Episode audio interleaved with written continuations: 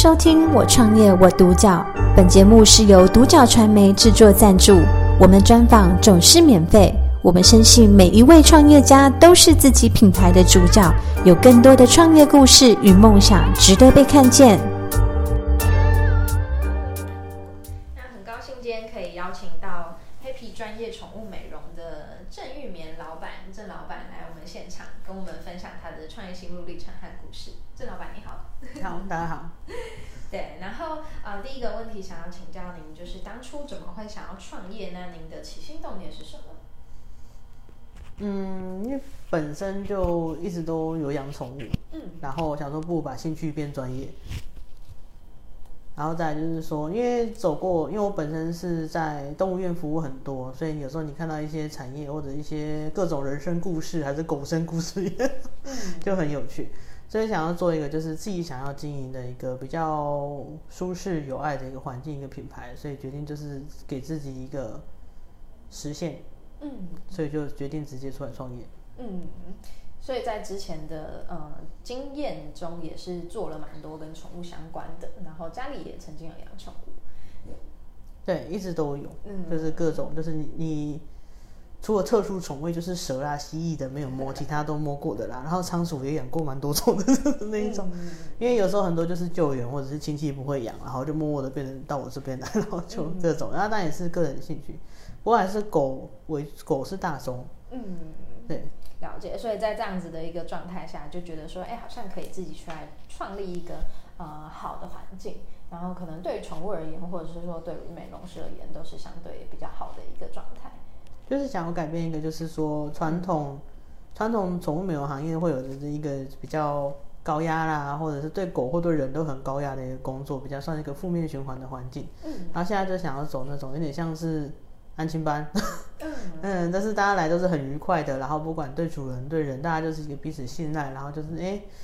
尽把我们的专业去给一个对主人对宠物，但我们都希望是宠物好，然后去给自己一个专业上一个知识跟一个服务。当然我们希望它可以开开心心的。对啊。那可以跟我们分享一下，就是在 Happy 专业宠物美容这边，这个品牌你比较主要的特色以及就是比较主要的服务项目是什么？主要服务的话是犬猫的宠物美容，可是我们也有洗兔子。比较少见，兔子、天竺鼠。对，这个因为刚好以前有一个老师傅的经验，就是我刚好去学到这一块，就还蛮特别。不过我不会洗刺猬。刺猬？曾经有客人问我说不会洗刺猬，我就说我实在是不知道怎么洗它。很特别，对，还蛮有趣的，所以就在业界上就碰到一些很不错的、有趣的 case 这样子。对。然后再一方面就是我本身有做宠物沟通，是对，然后我们都是采预约的，因为它是一个很专业、很专心的服务。对，还蛮有趣的，大家都可以有机会再多了解一下。感觉也是在过程中有很多特别的案例，还蛮有趣，然后也蛮丰富的。蛮有趣的。我曾经有遇过一个蛮特别的 case， 他是我朋友的兔子，那种长毛混种的那种道奇兔。他讲话是文言文。后来就跟他聊，他说他觉得他有公主病，我说对，因为人家是哥哥，所以他讲话是放肆、混蛋，对，有点老。他说好，我觉得好，就是很有趣。还有就是蛮特别，是曾经有一次是朋友中途的幼猫，不过后来他是往生的。对，可是蛮特别，是他不是事主拜托我，是那一只往生的小猫来托我转达一些感恩的东西，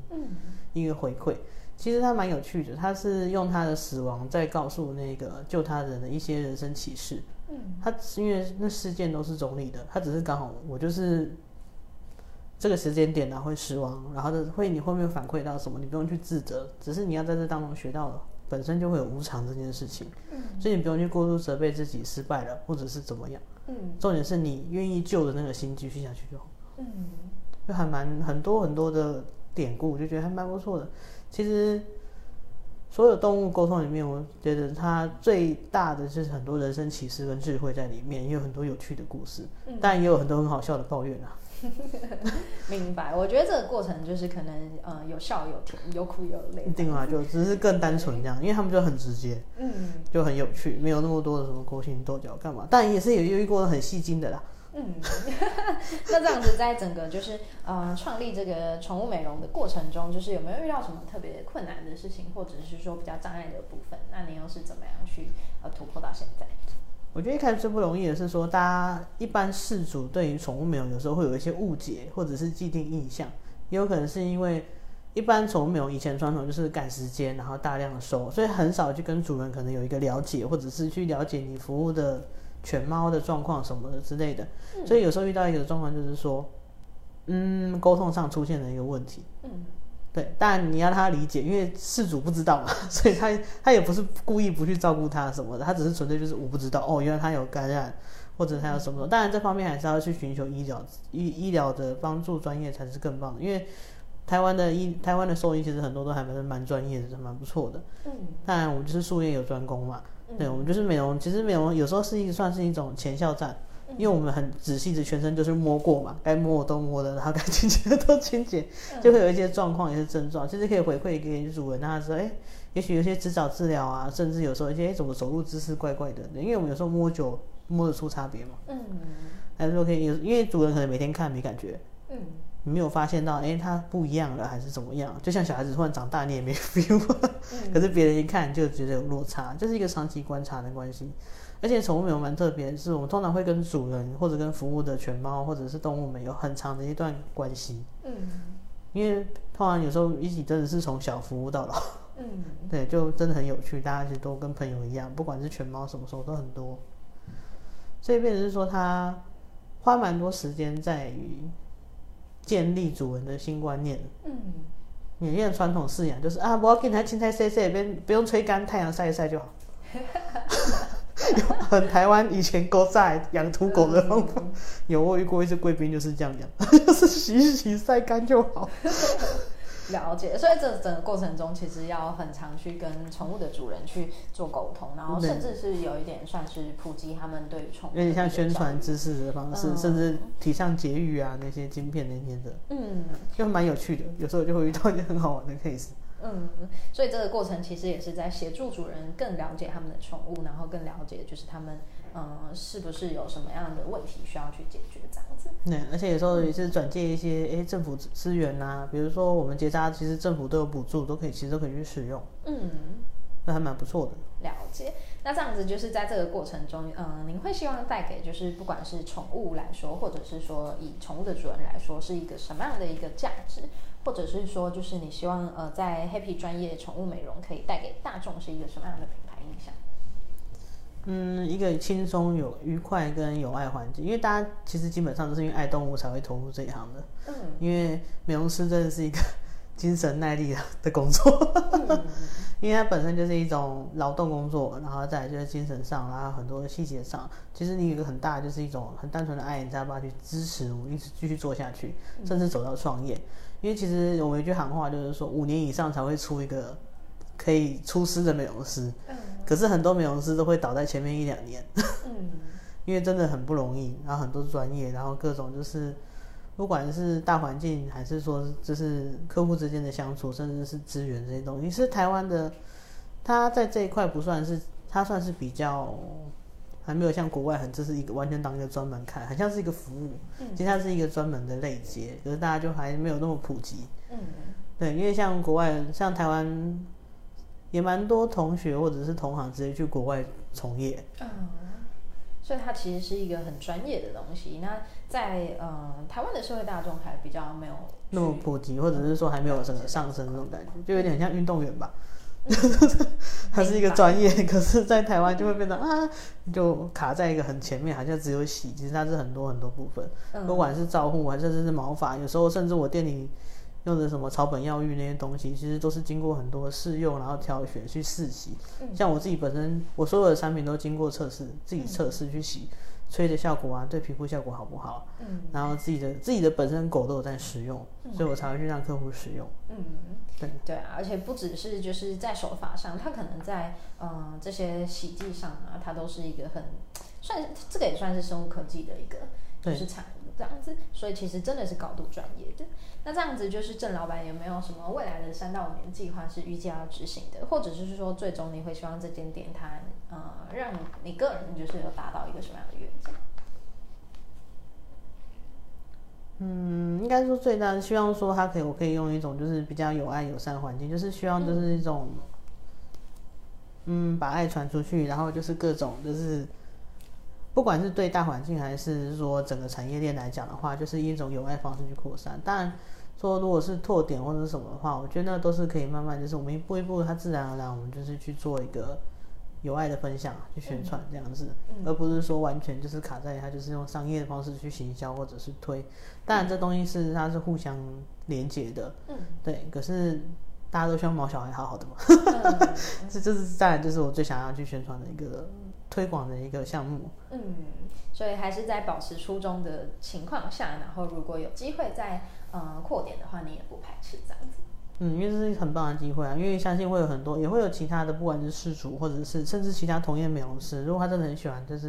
因为我们可以一起 together， 我觉得这是一个很棒的方式，甚至是连接。任何我觉得有兴趣的，不管是事主啊什么啊，甚至投资人，我觉得都可以去做一个合作或者连接。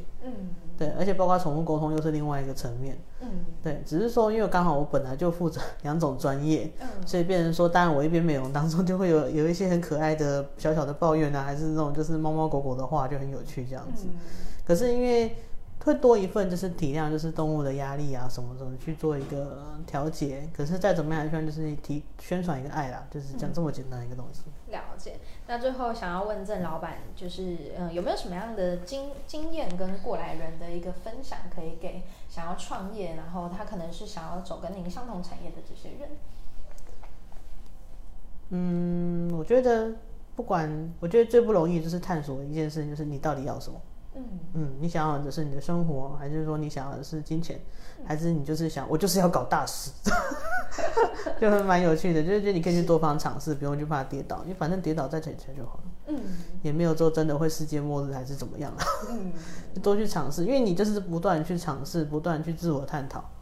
可是我觉得最重要的是，你跌倒之后，你有没有去反思，你这当中为什么没有成功，或者是这方面。哪一部分是环节不是你要的，才会导致说没有成。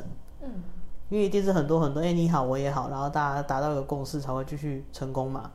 对不对？不然一定就是会搭不上，然后就会拆伙啦，还是说这个行业不适合我，或者是我没有兴趣经营，或者是我觉得好难熬哦。那你就不会去成功，因为你不会对一个不喜欢的事情花太多心思。你到最后就是混日子，然后就是那种薪水小偷等你薪水。当然这是一个很蛮有趣的部分，就是最难的是找到你的热忱。可是如果你找到，我觉得你就把握它，然后不用去拒绝任何帮助，不管是家庭帮助，还是说甚至你找各种资源、朋友啊什么，不用怕因为寻求帮助去丢脸。很多资源就是默默的，你需要，然后我就给你，然后就是真的是自然而然，它就会去吸引来的东西。你不愿意求助，就像你看，今天我去看医生，你又不跟医生讲你的症状，那就很尴尬了。所以就是不要去拒绝，去多尝试，甚至你可以用很多各式各样的资源啊，甚至是政府的什么辅助啊，什么都可以去试试看。反正那本来就是我们可以享受的东西，或者是可以去使用的，甚至你也不用怕丢脸，去问一下前面人怎么做的。都很有趣，可以多问啊，不用怕丢脸说怕失败干嘛你就是会失败才会成功啊。创业这件事情特别的有趣，就是我们可能很需要就是很多的资源跟帮助，所以这件事情就是它是一个自然而然的。再来就是要去做，然后才会知道说后续会发展成什么。因为你根本无法猜到结局啊。好，了解。那今天很高兴可以听到就是郑老板的一个分享，我觉得就是今天真的跟你对谈很舒服你是一个很直率的人，而且就是我感受到就是一个热情跟正能量在发挥，我觉得这个真的是你就享受当下嘛。我们现在活的这一刻就很美好的。真的就是好好的，就是说我们很多时间都花太多时间在悲伤跟看不够好的地方，可是你其实我们可以多多去看一下，就是其实你拥有的比你想象中多更多，只是你没有发现，或者把它当成理所当然的，然后就不会去珍惜了，然后就变成过期了，或者是一个关系就结束了，或者是怎么样就冷落啦，什么就是你怎么办法维持？我说你有发现它，你就有办法维持啊；你没有发现它，你就觉得它就消失了，你也没发现。某天它突然我什么都没有了。谢谢郑老板，感谢收听《我创业我独角》。本节目是由独角传媒制作赞助，我们专访总是免费。你也有品牌创业故事与梦想吗？订阅追踪并联系我们。让你的创业故事与梦想也可以被看见。